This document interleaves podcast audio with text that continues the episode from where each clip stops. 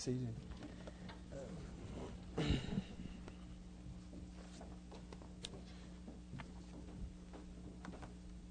This uh, earlier this morning, I was,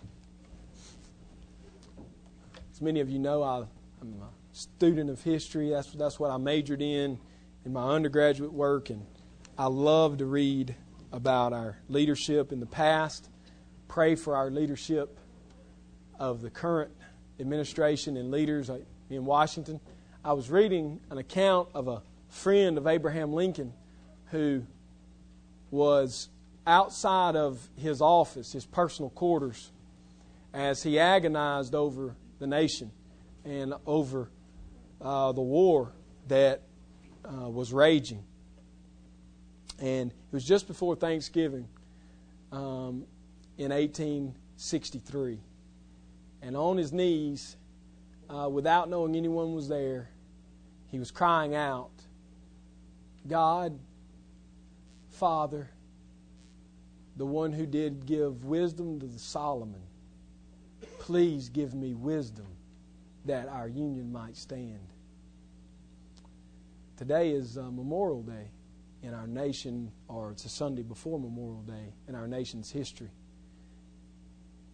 Abraham Lincoln was not a perfect man. I'm sure there are mixed emotions in here, maybe even of what kind of leader he might have been or was. But it cannot be debated that leaders like him have made this nation very strong because they rooted the success of this nation in the providence, love, and sovereignty of God.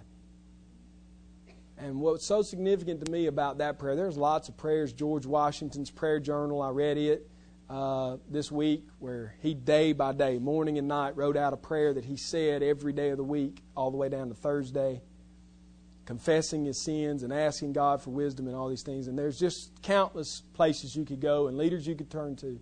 What was significant to me about Abraham Lincoln was this that he realized the nation would stand as long as the same God who gave Solomon wisdom gave the leaders in his day wisdom to lead the country. And when that God decided not to give them the wisdom necessary, the nation would fall apart. We should remember that. We should remember the hundreds of thousands who serve our country today and every day. Faceless and voiceless as they may be, they are a blessing to us from God. They are the reason that we do not have to defend ourselves individually uh, as a nation, but yet we are able to depend on them night and day to watch over us. And there are hundreds and literally thousands of families who have suffered grief and loss. Um, the picture, Ann Robertson does a great job of putting together the PowerPoint. And the picture of those stones reminds me of the first time I went to Washington as a little boy. Probably what one of the things besides Peter Marshall, who in, what inspired me to be a historian, was to look out over Arlington Cemetery and to see literally endless graves, white grave markers, and to know that their blood set me free. Literally, in this nation, I have freedom because they were willing to die. And my dad said to us as a family standing there looking at these graves, you know, there is one grave that has made us free. And it's empty. And he said to our family, Remember, the Bible says in Romans 5 scarcely will a man lay down his life even for a good man. Yet for a good man, one might even think about dying. But Jesus Christ died for us while we were his enemies. And so the backdrop of Memorial Day for me has always been memorializing those who die in our place, literally every day, to protect us. But the background of that is much deeper. It's that one grave which stands empty and speaks freedom. And Jesus' words for Shad and I say them often. He who the Son sets free is free indeed. And so we've been set free. And we have experienced freedom experientially by the grace of God through the sacrifice of thousands of men and women. And so we need to be thankful for that, ever mindful of that. Wendell White, I want to ask if you would, if you would just voice a prayer for us of thanksgiving to God on behalf of His sacrifice for us, that we might be free, and those who are abroad. Pray also, Wendell, for their protection and safety, and for our leaders, as Paul called us to pray at all times, everywhere, for the leaders, the kings. And so, pray for our leadership also. Wendell, would you pray for us?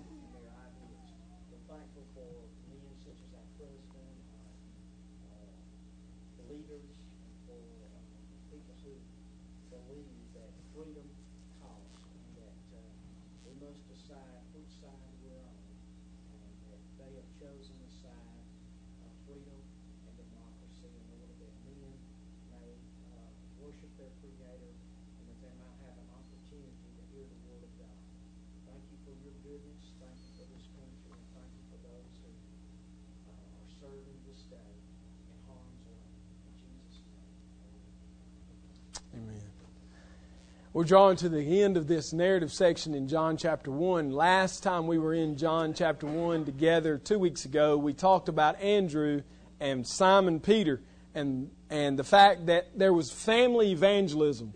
At, unlike us, and we are guilty often, I know I'll speak of myself, often I am guilty of disregarding uh, my grandfather and others who aren't believers because it's uncomfortable. They might write me out of the family.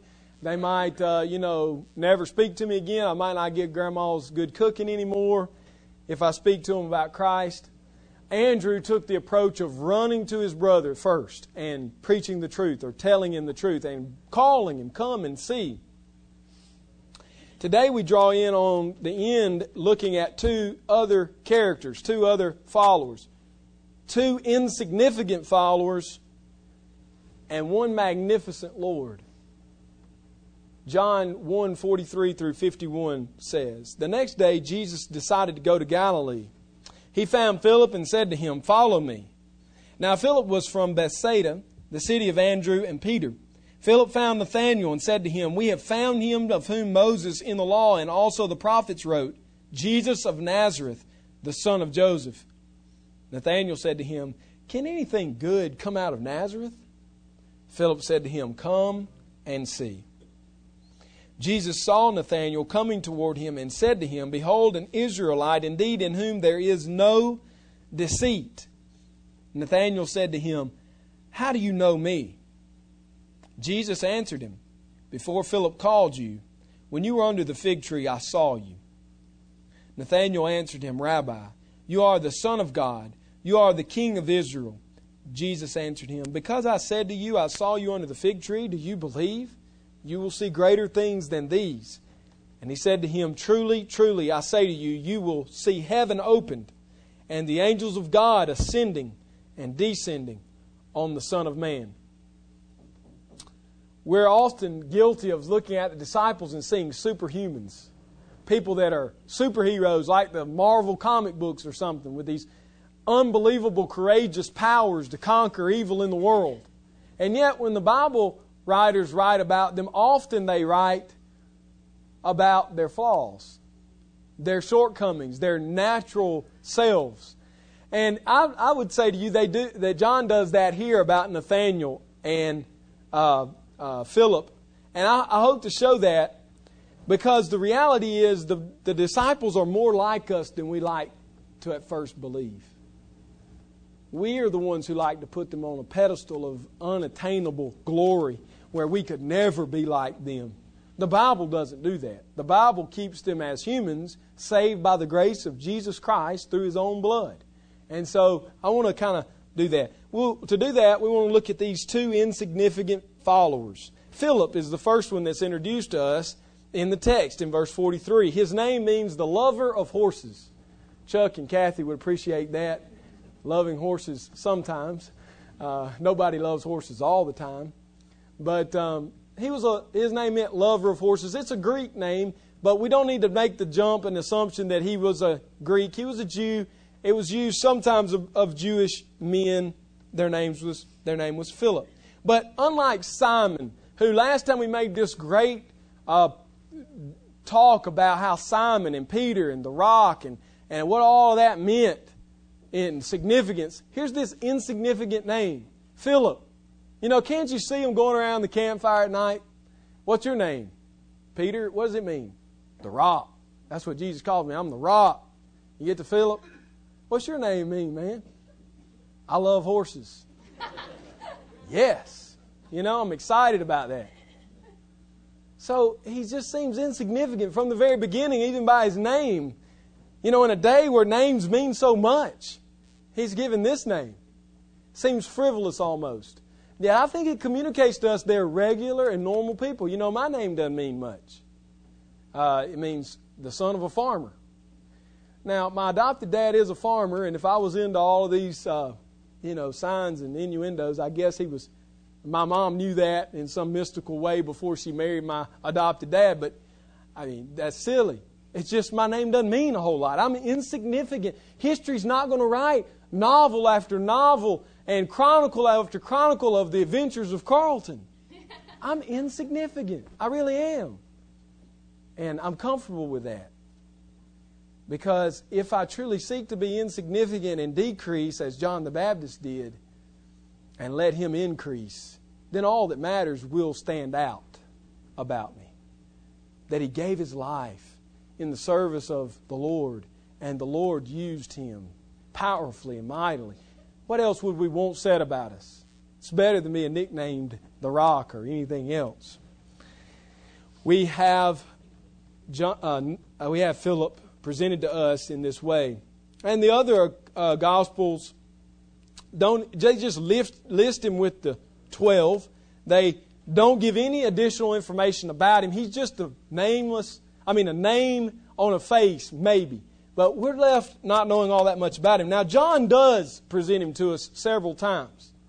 Hold your place here and flip to John 6, verse 7. Jesus is preparing to feed the 5,000 men. And, uh, you know, Jesus is a masterful teacher. He wants to show them a lesson. He doesn't want to miss the lesson, so he introduces it by asking a question. He turns to Philip in the presence of this large crowd and says, Where are we, in verse uh, 5, where are we to buy bread so that the, these people may eat? Listen to Philip. Verse 7 Philip answers, 200 denarii would not buy enough bread for each of them to get a little bit. What a statement. You know, by this time he's followed Christ a little while. He's seen miracles. He saw the miracle at Cana. He saw other testaments to the power of Jesus. I mean, they ran out of wine at a wedding, and Jesus filled up foot washing pots and turned it into the greatest wine any man had ever drank. So, he asked, Where are we going to get money to buy bread? You're expecting this superhero to say, well, we don't have enough money, but you can just make some bread. He had evidence for that. Jesus made wine when they were out of wine. Why not bread when they don't have bread? But he doesn't leap to this great stand of faith, does he? He begins to rationalize, like me and you, when we face life problems. I don't have enough money in the bank account. I hadn't saved enough. I'm not secure enough. There's not enough. I guess we defeated, he says, in a sense. You couldn't get enough in a year to feed these people a little bit almost ho hum, almost in disbelief of the power of Jesus Christ. Yet he had reason to believe. And yet John shows us his normal, his natural self. There's not a lot of faith here. He's not a superhuman.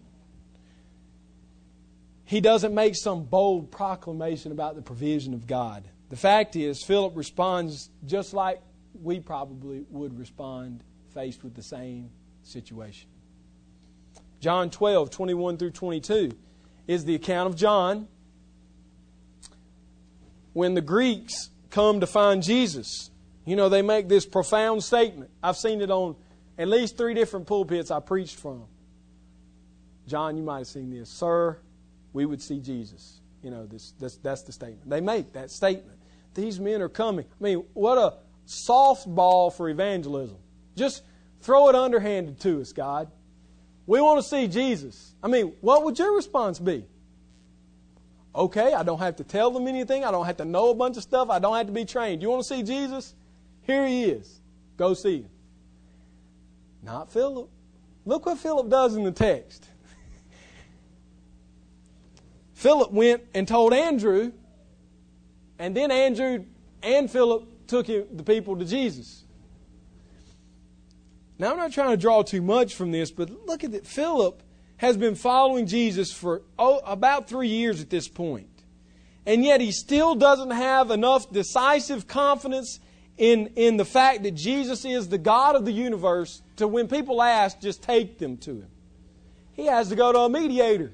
I was talking to Andrew McLeod before church started, and I said, You know, if you'd been here two weeks ago, you would have heard us talk about your character in the Bible.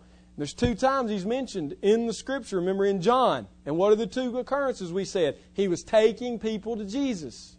He took Peter to Jesus. He took these Greeks to Jesus. That's all we know about Andrew. But what a testimony.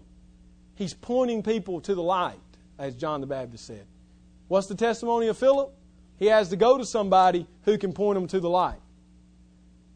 It strikes me about this man named Philip.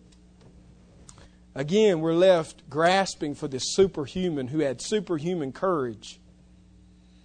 This is a strange account that seems to reflect the indecisiveness of Philip and the inability he had to just simply open his mouth and take someone to Christ. John 14, 8 through 9, again, we find Philip at the Last Supper. And he says, Lord, show us the Father, in verse 8, and it is enough for us. Again, he's been with Jesus over three years now. Jesus says to him, Have I been with you so long and you still don't know me, Philip? This has to be a measure of comfort for any of us who attempt to grow in our faith and help others grow in their faith.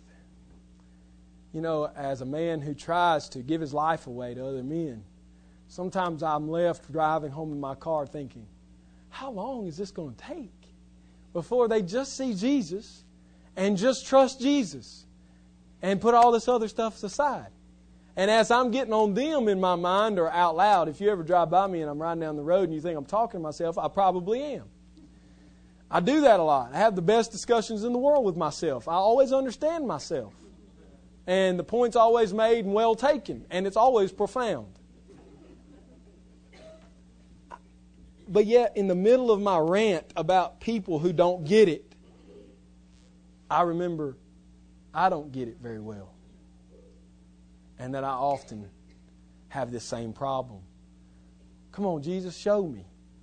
Come on, Jesus, show me the Father. I don't have enough to believe yet.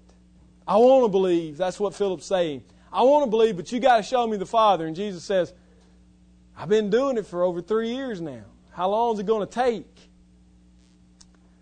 Philip, once again shown to be inadequate in his ability, insufficient in his knowledge. And this is, this is not your typical comic hero, is it? Your superhero with miraculous powers. This is a common man. This disciple seems more like one of us. Philip's not mentioned for us except in the list in Acts. In the history of the church, he goes silent. We don't know. Now, the Philip in Acts 8 is the evangelist. And so there seems to be a strain to make it a separate man from the apostle. He calls him the evangelist. He makes him another being there, another human being. And so Philip here is silent in the church history. He doesn't go found some great movement for Christ that we know of. He just kind of fades away in anonymity and in indecisiveness and in a lack of knowledge and in struggling faith. He just kind of goes into history. Now, I'm not saying he lost his faith. Obviously, he continued to work for Christ. Obviously, he's not disparaged in the scripture or said to have turned his back like Demas or some other. But Philip is just a disciple, just a man, just like us in so many ways. And then we have Nathaniel, this second character in the study, in this story. Nathaniel, God has given. Okay, now we've got a name that means something. You know, God has given. Profound name. You know, not like the horse lover, but he's God given. The Synoptic Gospels call him Bartholomew, which is actually a surname, son of Ptolemy. In other words, they often said Bar Jonah, which meant son of Jonah, or Bartholomew, which meant son of, many believe, son of Ptolemy. John calls him Nathaniel. The only other time that John mentions this man, Nathaniel, is in 21 verse 2 when they're fishing and he says Nathaniel of Cana was with them. Okay? Fishing. So, Nathaniel, again, is very anonymous to us and kind of left with a lot of blanks. There is some information about him in this passage that's very important. Nathaniel seems to have been a student of the Old Testament. When Philip goes to him, he says, the one that Moses and the prophets have written about. We found him. We found him. And so that has significant meaning. And then again, Jesus calls him an Israelite indeed, in whom there is no deceit. He was a true Israelite. He was not an Israelite according to the flesh only, but one of the heart.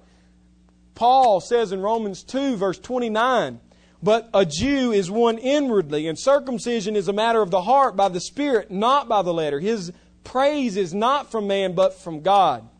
Jesus is actually giving Nathanael praise by saying he's a true Israelite. He's not just following ritual or the faith of his father, he has real faith in a real God. And so he is a true Israelite. But he also calls him the one who has to have deceit in him. And uh, some of the texts say he doesn't have a hint of Jacob. Some of the commentators say he doesn't have a hint of Jacob in him. You know, the great patriarch who was good at lying a lot.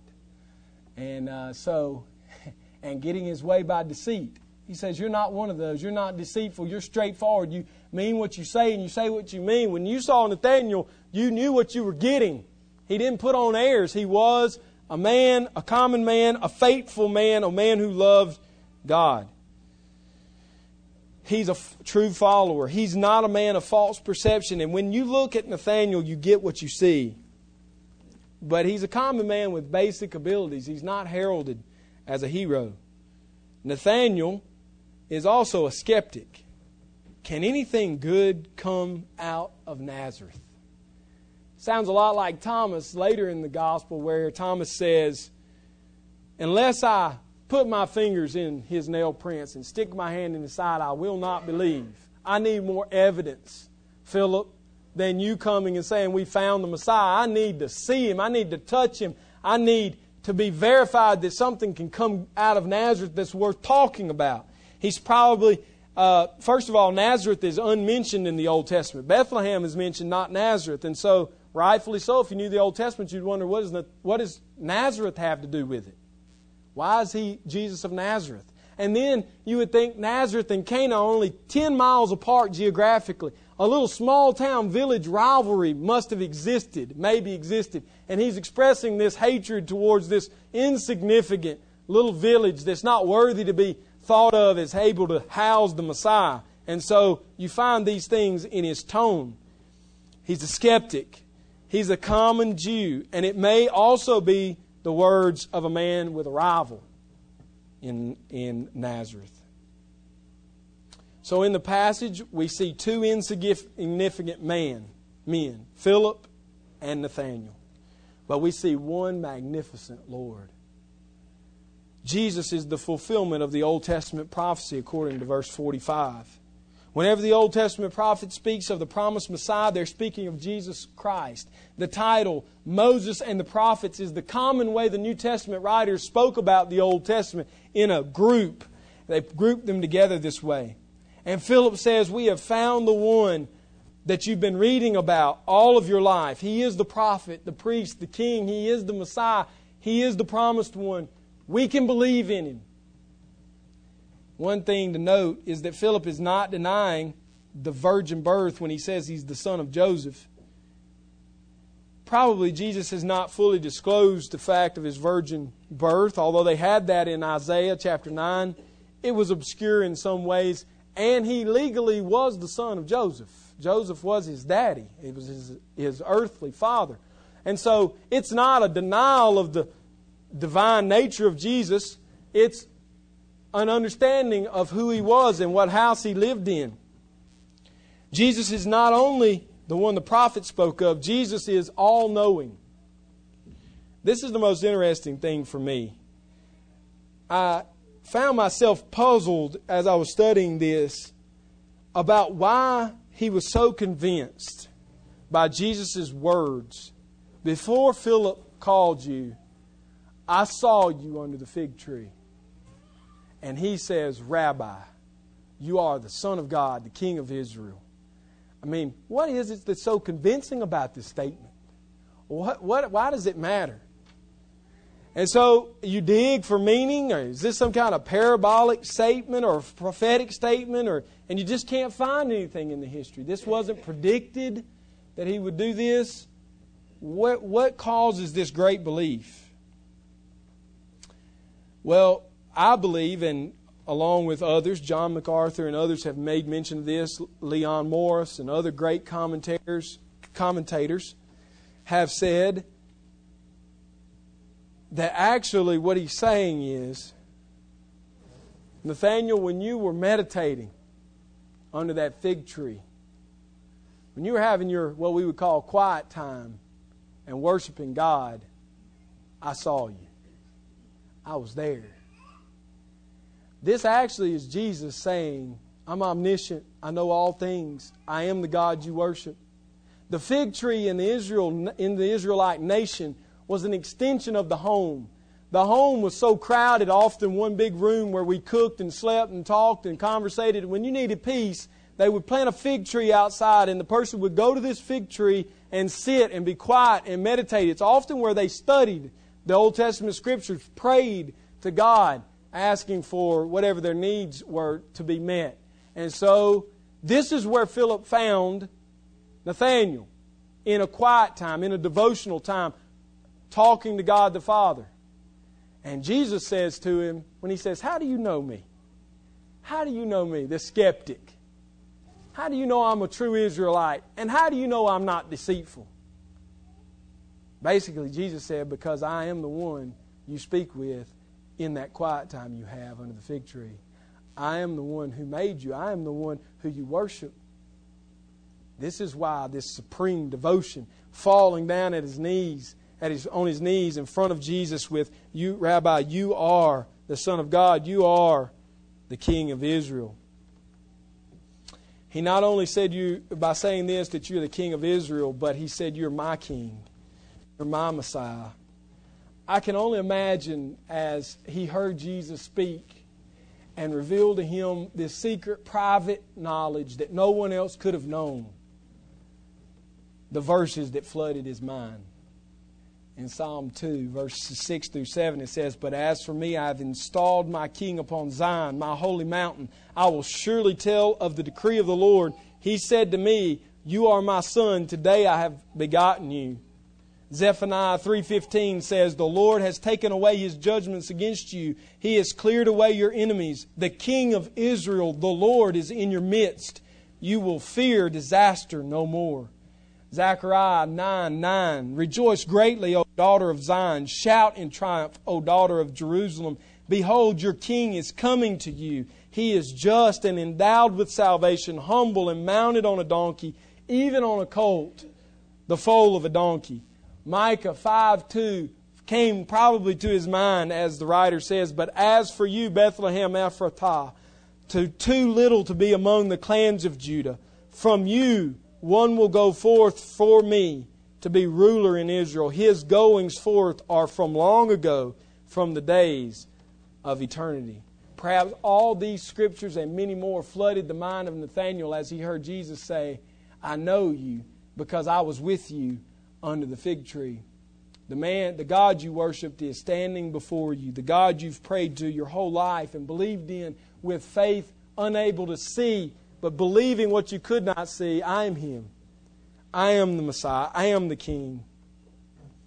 He revealed to him his omniscience, his all knowing nature. And Jesus is the fulfillment of the prophecies. He is the Messiah, and He is also our connection to heaven and earth.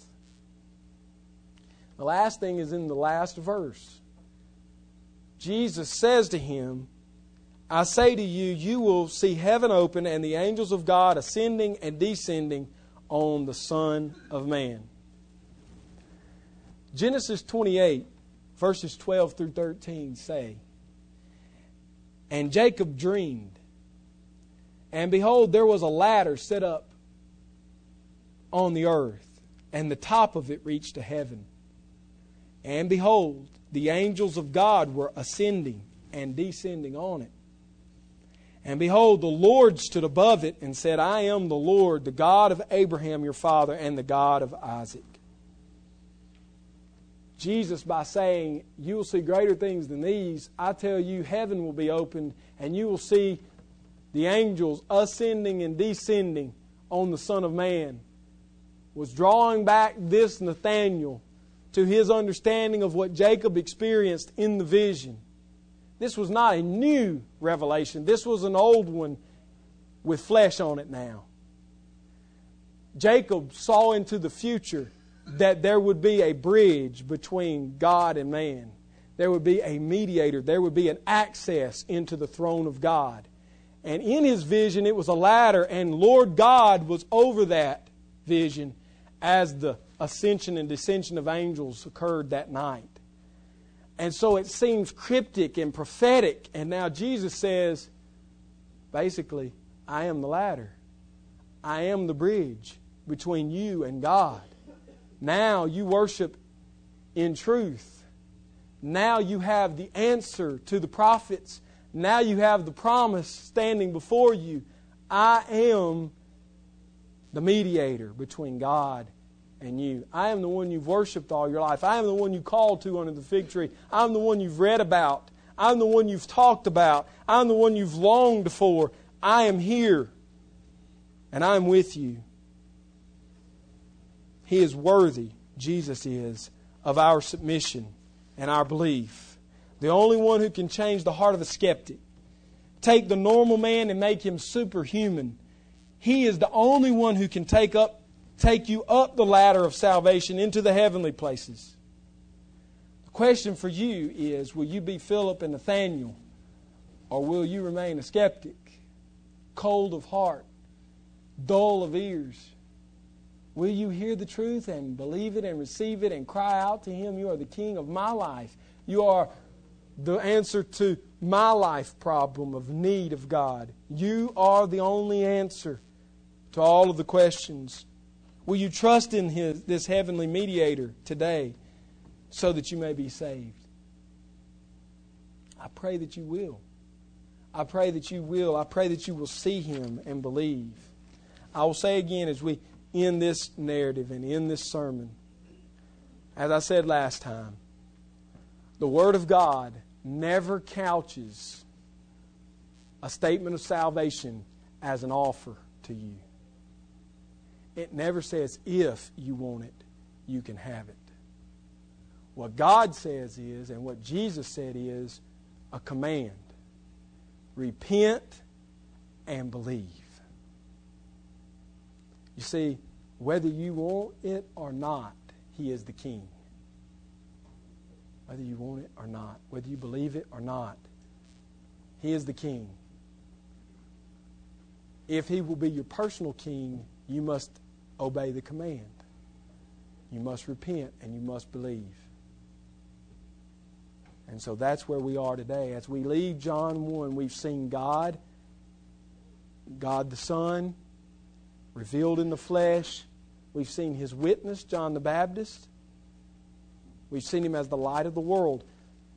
We've seen him now through the lives of common men like you and me and the response of come and see. And so I'm saying, come and see. Let's reflect together over our time in the Word and think. You have several things you can deal with the Lord about. Possibly you are lost. You've never come to Christ. You've never seen Him as the mediator. You've never seen Him as the Savior. And today, for the first time, the Holy Spirit has opened your eyes and made you alive, and now you see. And so today would be a great time to celebrate that and to say to the Lord, You are the Messiah, you are the King, you are my King. I submit. And so I want to give you that opportunity. Maybe you're a believer who's been quiet for too long, unwilling to say, Come and see to those around you, unwilling to say, I want to take you to Jesus, unwilling to believe that He is the intimate God who is at your appointed quiet time and that you really are in relationship with Him. And you just need to renew that understanding with Him. I want to give you that in a moment of silence, and then we will close in a word of prayer. Carlton Brown, after a time of silence, if you would pray to end our time together. Let's have a time of prayer.